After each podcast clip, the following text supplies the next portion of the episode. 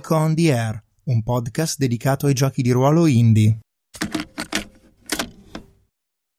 Ciao a tutti, io sono Daniele, il conduttore di questo podcast e nella puntata di oggi vi voglio parlare di i diari di design di Ravenloft Dark.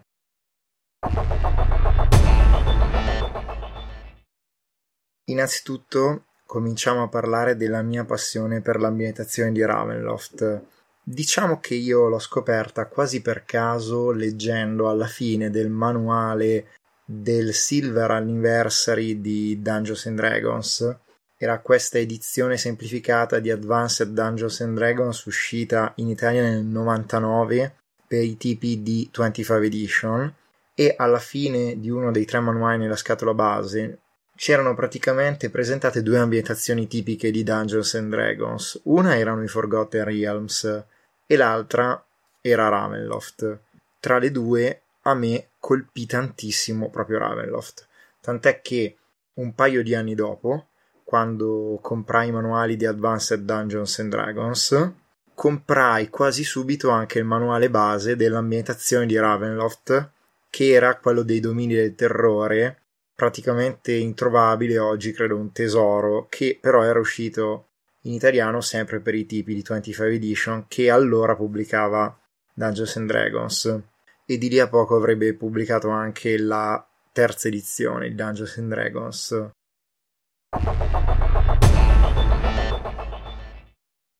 Invece la ragione del mio voler tornare a fare design su Ravenloft è dovuta a questa iniziativa che si svolge ogni anno che si chiama hashtag RPG e Day.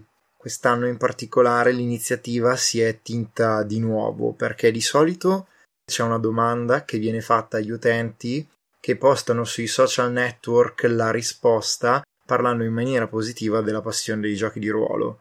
Io non sono mai riuscito a seguire le indicazioni perché ho sempre trovato le domande o troppo stupide o troppo banali o comunque sia mi costringevano a fare un'analisi che non volevo fare della mia passione. Invece quest'anno c'erano delle parole spunto per ogni giorno e ognuno poteva interpretarle come voleva. Questo è stato molto molto più facile e la parola del 19 agosto era scare, spavento, e mi ha subito fatto venire in mente Ravenloft quindi io il mio 19 agosto ho fatto un post dedicato appunto a Ravenloft e al mio amore per questa ambientazione. L'ho condiviso su Instagram, sugli altri social network e da lì ho visto che tanta gente è appassionata di Ravenloft. Alcuni mi hanno chiesto, alcuni mi hanno proposto anche di fare un hack assieme. Per esempio Simone Micucci, il mio compare utente di gente che gioca e co-conduttore di Giù lo Schermo, mi ha detto ma perché non facciamo delle partite di Dungeon World ambientate nell'ambientazione di Ravenloft? Non so se le faremo, comunque sia è uno spunto per il futuro.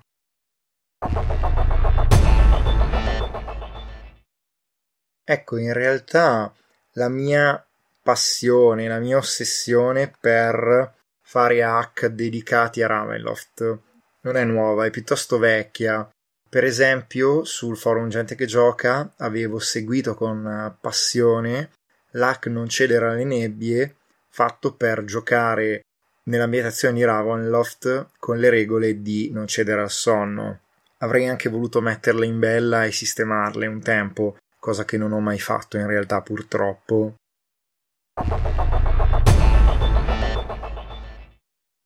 Ma devo dire che solo di recente, da qualche mese, mi è venuta questa idea appunto di utilizzare Cthulhu Dark per fare un hack di Ravenloft giocabile per il mio canone di estetica e di giocatore moderno del 2019. Nel leggere, nel giocare Cthulhu Dark di Graham Walmsley, in particolare la seconda edizione, mi sono convinto che con poche modifiche Quel sistema avrebbe potuto rendere molto bene lo stile di gioco che si voleva giocare un tempo con Ravenloft. Un'ambientazione dove i personaggi, per quanto siano eroi, sono sempre insidiati dalla paura, dal terrore, dalla corruzione, ma che possono fare qualcosa. Uno stile di gioco per il quale probabilmente le regole di Dungeons and Dragons sono sempre state poco adeguate, almeno per quello che giudico io e io a Ravenloft ci ho giocato anche con la 3.5 di Dungeons and Dragons, per cui forse so di cosa parlo. Ma adesso vorrei spiegarvi brevemente ehm, quali sono i principali punti sul quale si differenzia Cthulhu Dark rispetto al mio Ravenloft Dark, perché ehm, io mi sono messo a scrivere le regole nel giro di pochi giorni dopo aver fatto quel post, perché mi è, mi è venuta questa passione per Ravenloft. Ho riletto in parte alcuni vecchi manuali per Advanced Dungeons and Dragons e per la 3.0 e la 3.5 e anche in parte Curse of Strahd che è l'avventura uscita per la quinta edizione di Dungeons and Dragons e eh, mi sono subito messo ad abbozzare queste regole, tant'è che poi dopo ho deciso di portarle subitissimo, quasi quando non erano ancora pronte, alla Gnocco che c'è stata il 31 agosto e il 1 settembre a Reggio Emilia, come tutti gli anni.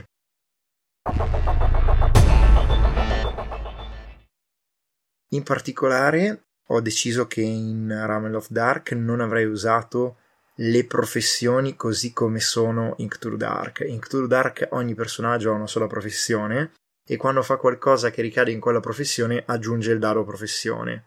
Nel mio caso volevo qualcosa di un po' più classico, ma non troppo classico, e allora ho usato una regola opzionale della prima edizione di Cthulhu Dark che era quella delle professioni.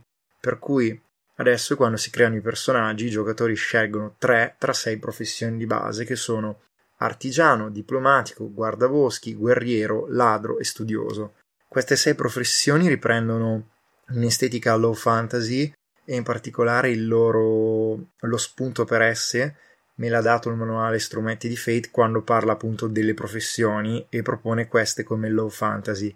Non so se funzioneranno bene, per il momento sono sopravvissute al primo playtest, ma voglio farne molti altri prima di prendere una decisione in questo senso. Avrete notato sicuramente che mancano le professioni magiche, per così dire, vale a dire chierici e maghi. Ecco, questa è una cosa che mi attanaglia da anni. Cioè, io ho sempre visto i chierici e i maghi in un'ambientazione come Ravenloft molto molto fuori posto, purtroppo. Vale a dire che in Dungeons and Dragons i maghi sono persone che hanno studiato come usare la magia e sono diventati molto bravi a usarla. E i chierici sono persone particolarmente devoti a un dio al punto che quando lo pregano lui fa miracoli concedendo gli incantesimi.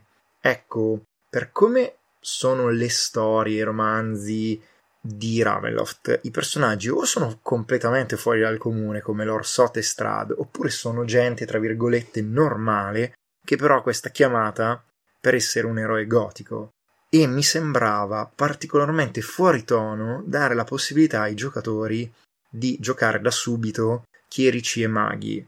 Non dico che sia impossibile fare magia arcana e divina, tant'è che nel primo playtest è successo che ci fosse della magia divina fatta da personaggio di un giocatore, ma direi che è abbastanza contro la mia estetica del genere mettere subito questi personaggi sullo stesso piano di un guerriero. Anche a livello regolistico, il mago o lo gestisco a livello di leverage, cioè ha il potenziale di fare dichiarazioni tramite i suoi incantesimi, ma questo già di per sé sbilancia le possibilità del gioco, cioè se io faccio il guerriero non posso fare quelle dichiarazioni, per cui che vantaggio avrei a giocare un guerriero piuttosto che un mago, visto che non posso fare dichiarazioni così forti. Dall'altra parte, c'è il discorso del regolamentare queste classi magiche. Come le regolamento? La risposta non la so ancora. Dovrei aggiungere un dado in più? Ma allora perché giocare un altro personaggio se Chierici e maghi possono accedere magari a un dado in più per la magia arcano divina, che sarebbe un vantaggio meccanico? Insomma, non mi convince, non mi piace e va contro la mia estetica. Quindi per il momento in questa versione delle regole non le ho messe.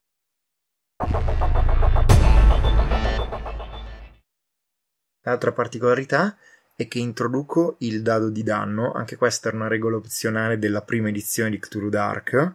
Praticamente io in questo hack Ramen of Dark vedo possibile che i personaggi si facciano male, per cui possono rischiare la loro salute fisica, oppure possono essere chiamati a fare una prova di dolore, così ho deciso di chiamarlo, quando subiscono danno in fiction. Quando il loro dolore raggiunge il risultato di 6, il loro personaggio muore e lascia la storia in questo modo.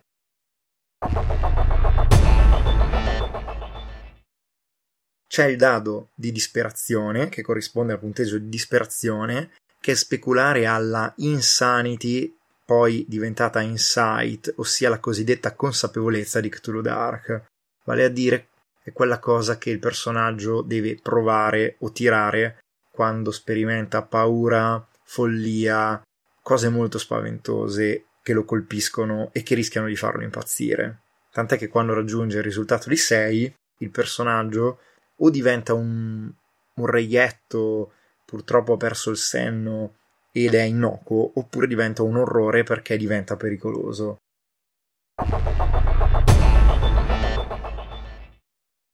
Infine c'è la degenerazione il dado degenerazione che in qualche modo sostituisce la prova delle potenze di Rameloft e questo dado si tira e la prova si fa quando il personaggio agisce in maniera amorale apertamente malvagia o spregiudicata. Quando raggiunge il risultato di 6, la degenerazione provoca la caduta del personaggio e il suo diventare un signore oscuro dei domini, col fatto che le potenze oscure di Rameloft gli consegnino proprio un dominio suo e diventa chiaramente un PNG.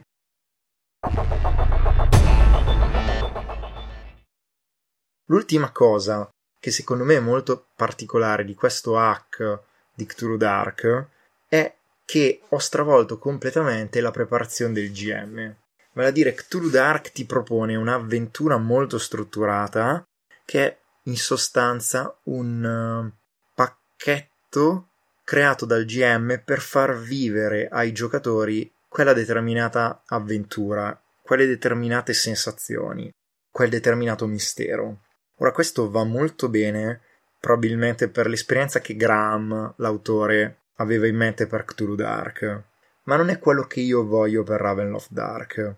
Io non ce la farei mai a scrivere un'avventura che per quanto mobile e malleabile è così precisa. Io mi trovo molto meglio a scrivere situazioni potenziali e quello che sta loro attorno e a improvvisare man mano le decisioni. E mi piace anche molto di più giocare così.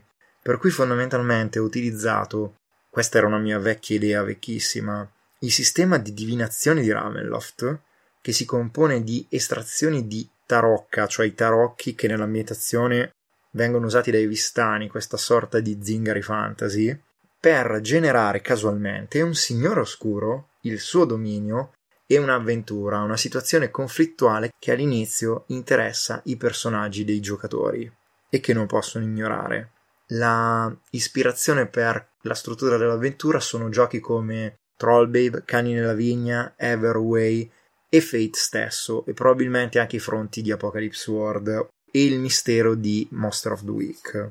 Questa è chiaramente la parte più difficile perché io non so come si scrive un'avventura per questo gioco, lo capirò giocando sempre più avventure e vedendo se la mia preparazione serve, non va bene, va modificata.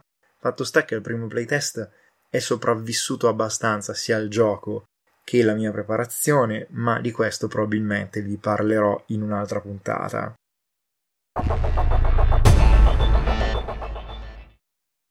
Se pensate che Raven of Dark vi possa interessare, potete accedere ai file di playtest iscrivendovi alla newsletter di Geek on the Wall, il mio progetto di game design, il link per iscrivervi lo metterò come sempre nella descrizione dell'episodio.